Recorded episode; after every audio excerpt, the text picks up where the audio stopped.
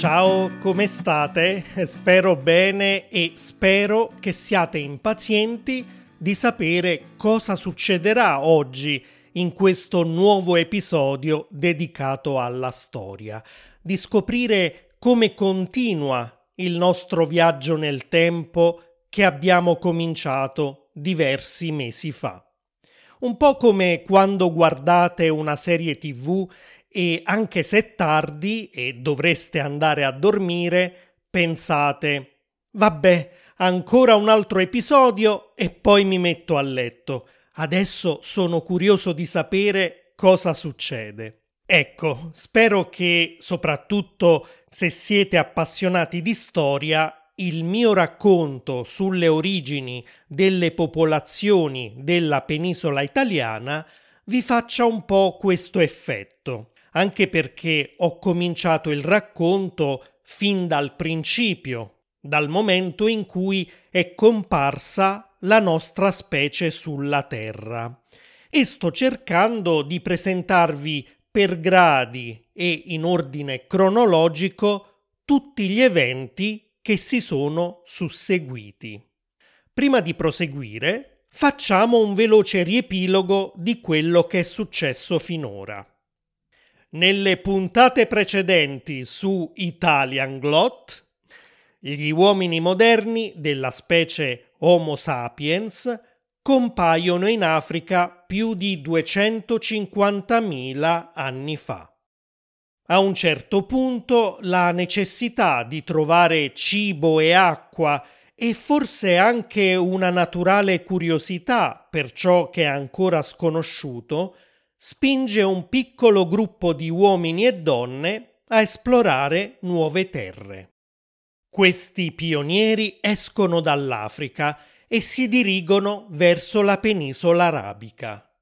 Da quel momento, generazione dopo generazione, dopo tante disavventure e superando diversi ostacoli, i loro discendenti riescono a popolare tutti e cinque i continenti del pianeta.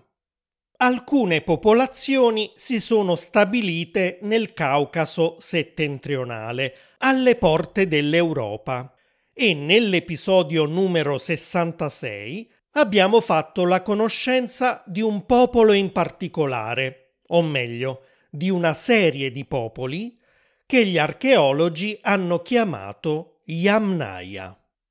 Gli Yamnaya sono vissuti approssimativamente tra il 3300 e il 2500 a.C.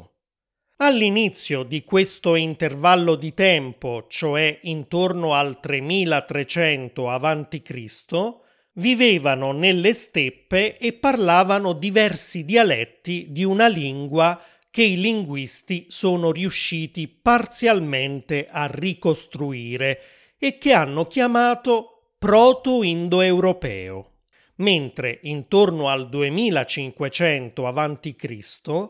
gli Yamnaya si erano ormai disgregati in una serie di nuove popolazioni e culture che avevano occupato regioni anche molto lontane dalle steppe e il proto-indoeuropeo si era disgregato insieme a loro in una serie di lingue figlie. Oggi vedremo proprio quale viaggio hanno compiuto gli Yamnaya a partire dalle steppe del Caucaso per dare origine a tutte queste nuove culture. Prima di cominciare vi ricordo che su italianglot.com troverete la trascrizione di questo episodio con una lista di vocaboli spiegati in dettaglio e un foglio di lavoro con tantissimi esercizi di comprensione orale, vocabolario e grammatica sull'argomento di oggi. Se poi vi piace il mio podcast, aiutatemi a farlo conoscere a tante altre persone del vostro paese semplicemente assegnandogli un voto di 5 stelle e magari lasciando anche una buona recensione sull'app di Spotify o di Apple Podcasts. Grazie mille.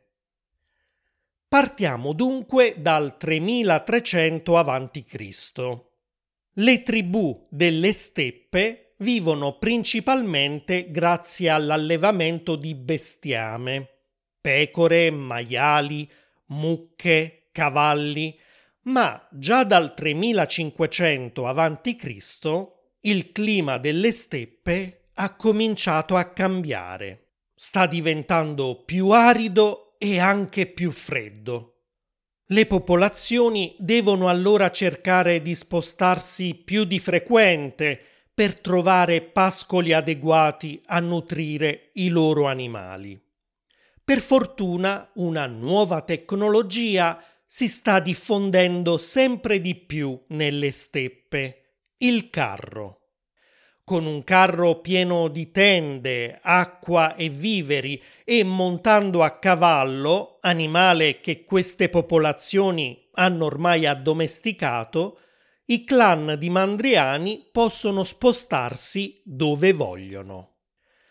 Come vedremo, i discendenti di questi clan arriveranno a occupare un'area che va dall'Europa fino all'India Ecco perché è nato il termine indoeuropeo per definire tutte queste culture.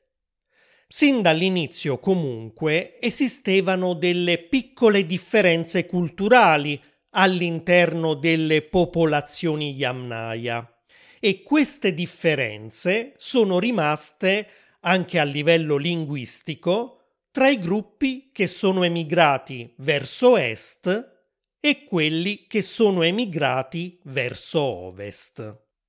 Le tribù della parte occidentale vivevano a contatto con la cultura tripiglia, che probabilmente parlava una lingua di tipo afroasiatico, ed è per questo che il vocabolario delle lingue indoeuropee occidentali contiene ancora oggi parole prese in prestito da questa lingua. Ad esempio, il toro addomesticato era definito dalla radice taur e da questa hanno avuto origine la parola italiana e spagnola toro, la parola portoghese touro, il termine greco tavros e così via e in arabo classico, lingua appartenente alla famiglia afroasiatica, dunque la stessa famiglia della lingua parlata dalla cultura tripiglia, la somiglianza del termine Thauron è più che evidente. Le tribù Yamnaya che vivevano nella parte est delle steppe non avevano invece contatti con i tripiglia, ma con popolazioni nomadi di cacciatori-raccoglitori e per questo motivo nelle lingue indoeuropee orientali mancano termini di origine afroasiatica di questo tipo. Ad esempio, in sanscrito, una lingua antica parlata in India, toro si diceva versa, nessuna somiglianza dunque con la radice taur. Un'altra differenza stava nel tipo di alimentazione. La cultura tripiglia coltivava e si nutriva di cereali e gli Yamnaya occidentali avevano imparato e acquisito queste pratiche, tant'è che nei vasi che gli archeologi hanno ritrovato ci sono segni lasciati proprio da piante e semi di cereali, che invece mancavano nel vasellame degli Yamnaya orientali. All'interno della cultura tripiglia si producevano statuette di figure femminili e gli Yamnaya dell'Ovest, loro vicini di casa, includevano anche alcune figure femminili nei loro rituali religiosi, mentre le divinità e le pratiche religiose degli Yamnaya dell'Est erano più incentrate su figure maschili. In alcune popolazioni indoeuropee occidentali discendenti degli Yamnaya dell'Ovest, lo spirito del focolare domestico era in effetti femminile, come ad esempio la dea greca Estia o la dea romana Vesta. Mentre nel ramo indo-iraniano, derivato dagli Yamnaya dell'Est, lo spirito del focolare domestico era maschile ed era rappresentato ad esempio dal dio Agni. Le mitologie indoeuropee occidentali includevano spesso divinità femminili forti, come le Valchirie, mentre in quelle orientali erano soprattutto maschili, come i Marut dell'induismo, violenti e aggressivi, con denti di ferro e armi potentissime. Tenete presente che ancora prima della comparsa degli Yamnaya, intorno al 4200 a.C., altre culture delle steppe, che parlavano una forma iniziale, arcaica di proto-indoeuropeo, si erano diffuse molto lontano, arrivando fino in Anatolia, ovvero in quella che è la moderna Turchia, dove nel tempo avevano dato origine a varie lingue ormai estinte, come la lingua ittita, ad esempio.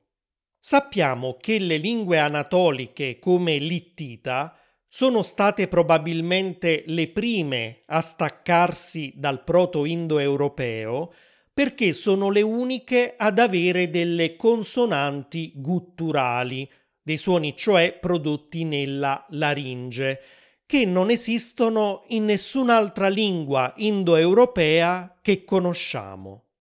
Cosa vuol dire questo? Che nel proto-indoeuropeo arcaico, quello parlato nelle steppe prima del 4000 a.C., esistevano questi suoni gutturali. Quello che poi è successo è che le genti delle steppe sono emigrate verso l'Anatolia e qui la loro lingua, anche se si è evoluta nel corso dei millenni, ha conservato queste speciali consonanti pronunciate a livello della laringe. Nel frattempo, nelle steppe, il proto-indoeuropeo arcaico ha pure continuato a evolvere, ma in modo diverso, e nel tempo ha perso le consonanti laringee.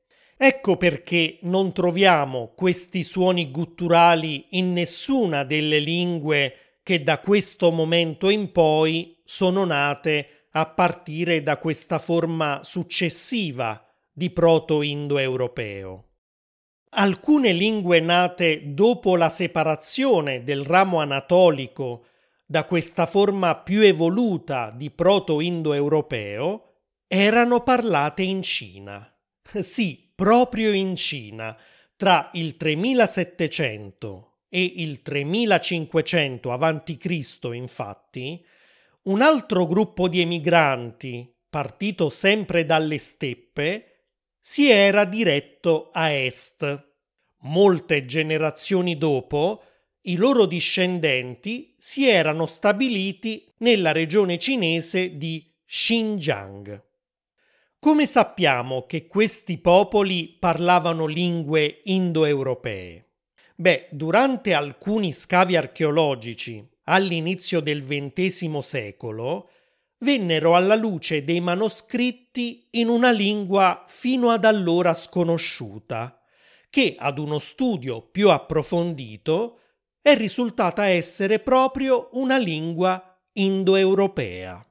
In particolare furono ritrovati testi scritti in due varianti differenti, che i linguisti hanno denominato Tocario A e Tocario B. E così abbiamo già incontrato due rami della famiglia delle lingue indoeuropee, il ramo anatolico e il ramo tocario. Ma sono ancora tanti i rami esistenti con le rispettive lingue e questi sono derivati tutti da una forma ancora più tarda, più evoluta di proto-indoeuropeo, che era proprio quella parlata dagli Yamnaya. Nel 3300 a.C. gli Yamnaya si erano già diffusi rapidamente in ogni angolo delle steppe pontico-caspiche, ma è solo un paio di secoli dopo, tra il 3100 e il 3000 a.C., che c'è un nuovo grande flusso migratorio. In particolare, gli Yamnaya occidentali si spingono nella valle del fiume Danubio ed entrano in una vasta pianura circondata dai monti Carpazi, che si chiama proprio per questo motivo bacino carpatico, anche se molti usano oggi anche la denominazione di pianura pannonica. In ogni caso, quando queste popolazioni arrivano in queste pianure, portano con sé anche il loro modo di seppellire i morti. Se ricordate, nell'episodio 66 vi avevo spiegato che gli Yamnaya non seppellivano i morti in fosse comuni come facevano altre culture in Europa, ma scavavano una singola tomba per ogni individuo, che poi ricoprivano con una collinetta di terra che gli archeologi hanno chiamato Kurgan. Ebbene, sono migliaia i Kurgan scoperti in Europa che risalgono proprio a questa grande migrazione nella valle del Danubio e nel bacino carpatico. Una curiosità. In una delle tombe in Romania è stato scoperto un recipiente di argilla che conteneva semi di canapa bruciati e, secondo un archeologo inglese, questa sarebbe la prova che gli Yamnaya avevano introdotto nella valle del Danubio l'usanza di fumare la cannabis. Quali dialetti del proto-indoeuropeo parlavano questi nuovi arrivati?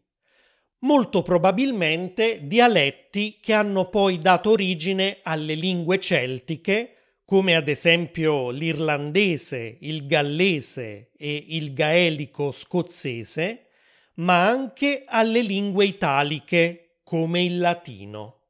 In tutti questi episodi dedicati alla storia ci siamo chiesti da dove vengono gli italiani?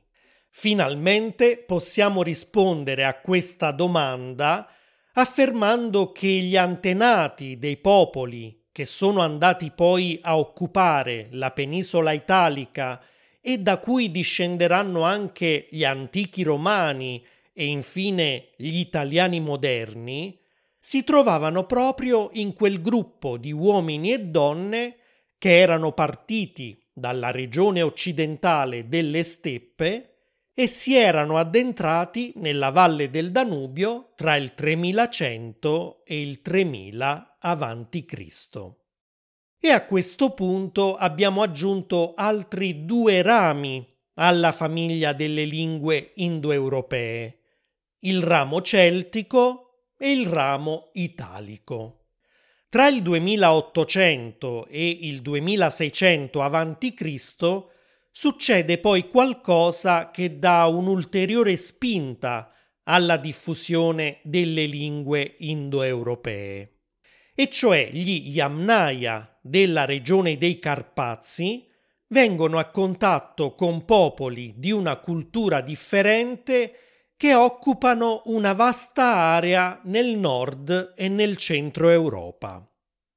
Si tratta della cultura della ceramica cordata, chiamata così perché il suo vasellame veniva decorato imprimendo sulla ceramica dei motivi che somigliavano proprio a delle corde. Chi erano questi popoli? Alcuni studi genetici recenti hanno scoperto che il loro DNA era per il 75% simile a quello degli Yamnaya.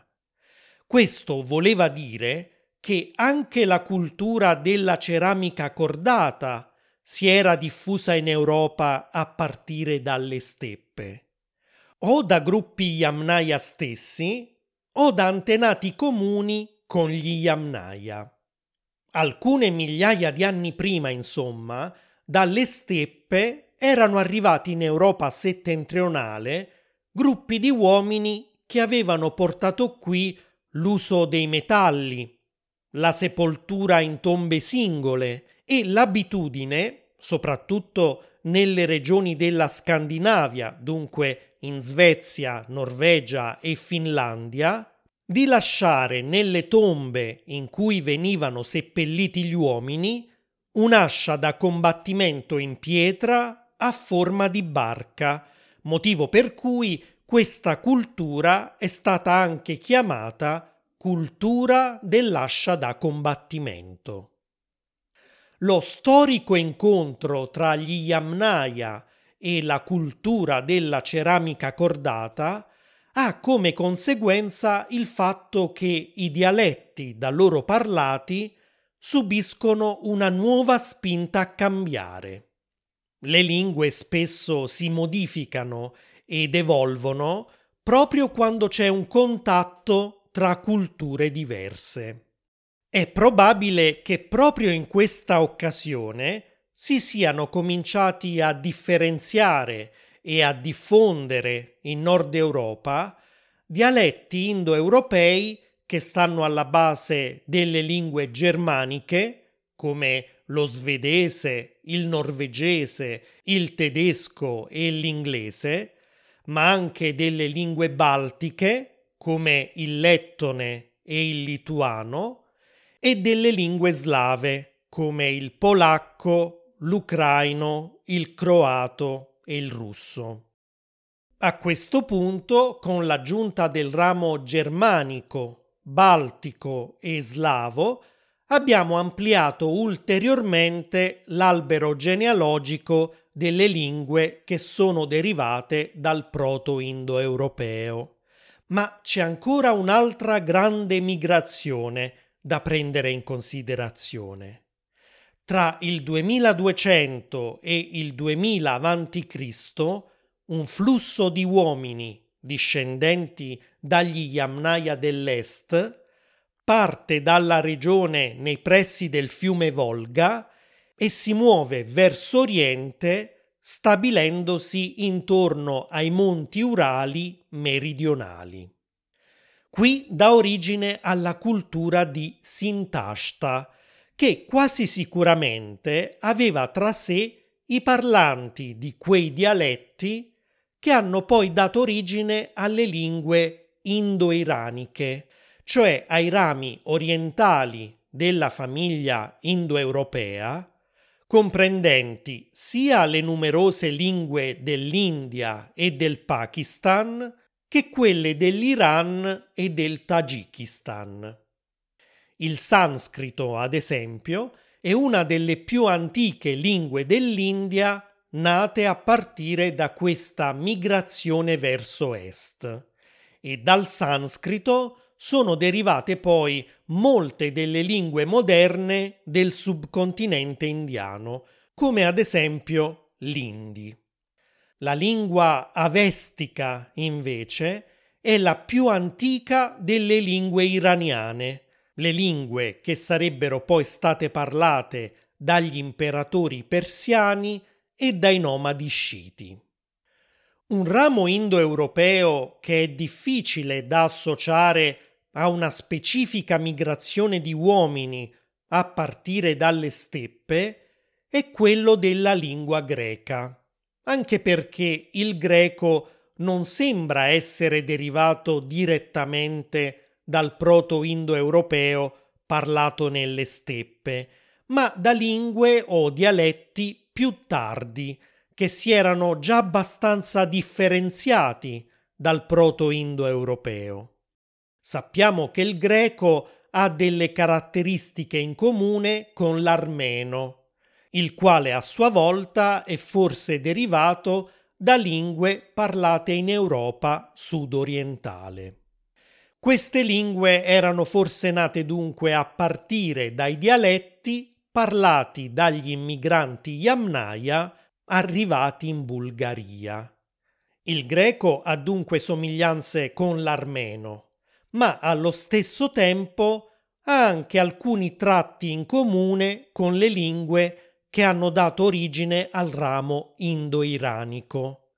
Tutti questi indizi ci fanno capire che la lingua antenata del greco si parlava in Europa sudorientale, in una zona di confine che aveva a ovest la lingua da cui è nato l'armeno e a est la lingua da cui sono derivate le lingue indo-iraniche.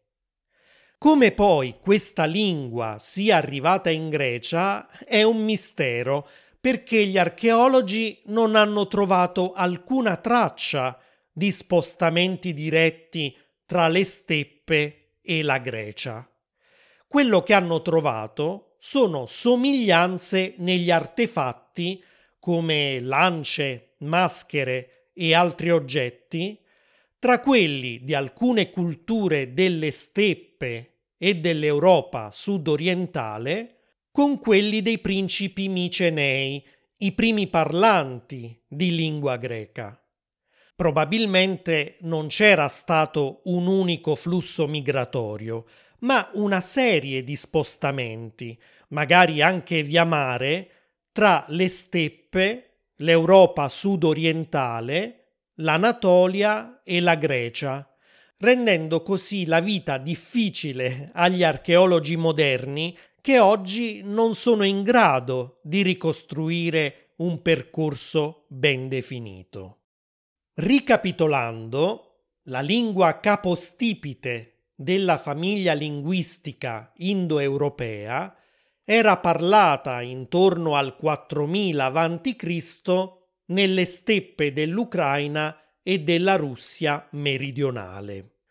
Nel corso dei millenni si è diffusa a sud-ovest attraverso i Balcani fino in Anatolia, dove ha dato origine a lingue come l'ittita, che conservano ancora caratteristiche della lingua madre considerate arcaiche. Nel frattempo, la lingua madre nelle steppe ha continuato a evolvere e tra il 3700 e il 3500 a.C. si è spostata a est, verso la Cina, dove ha poi generato nel corso del tempo i dialetti Tocario A e Tocario B. I successivi rami a nascere sono stati quelli delle lingue celtiche e delle lingue italiche, quando una forma tarda di proto-indoeuropeo, quella parlata dagli Yamnaya, si è diffusa verso l'Europa occidentale intorno al 3000 a.C. Molto probabilmente nell'Europa settentrionale di qualche secolo dopo è nato anche il ramo delle lingue germaniche e a seguire quello delle lingue baltiche e quello delle lingue slave.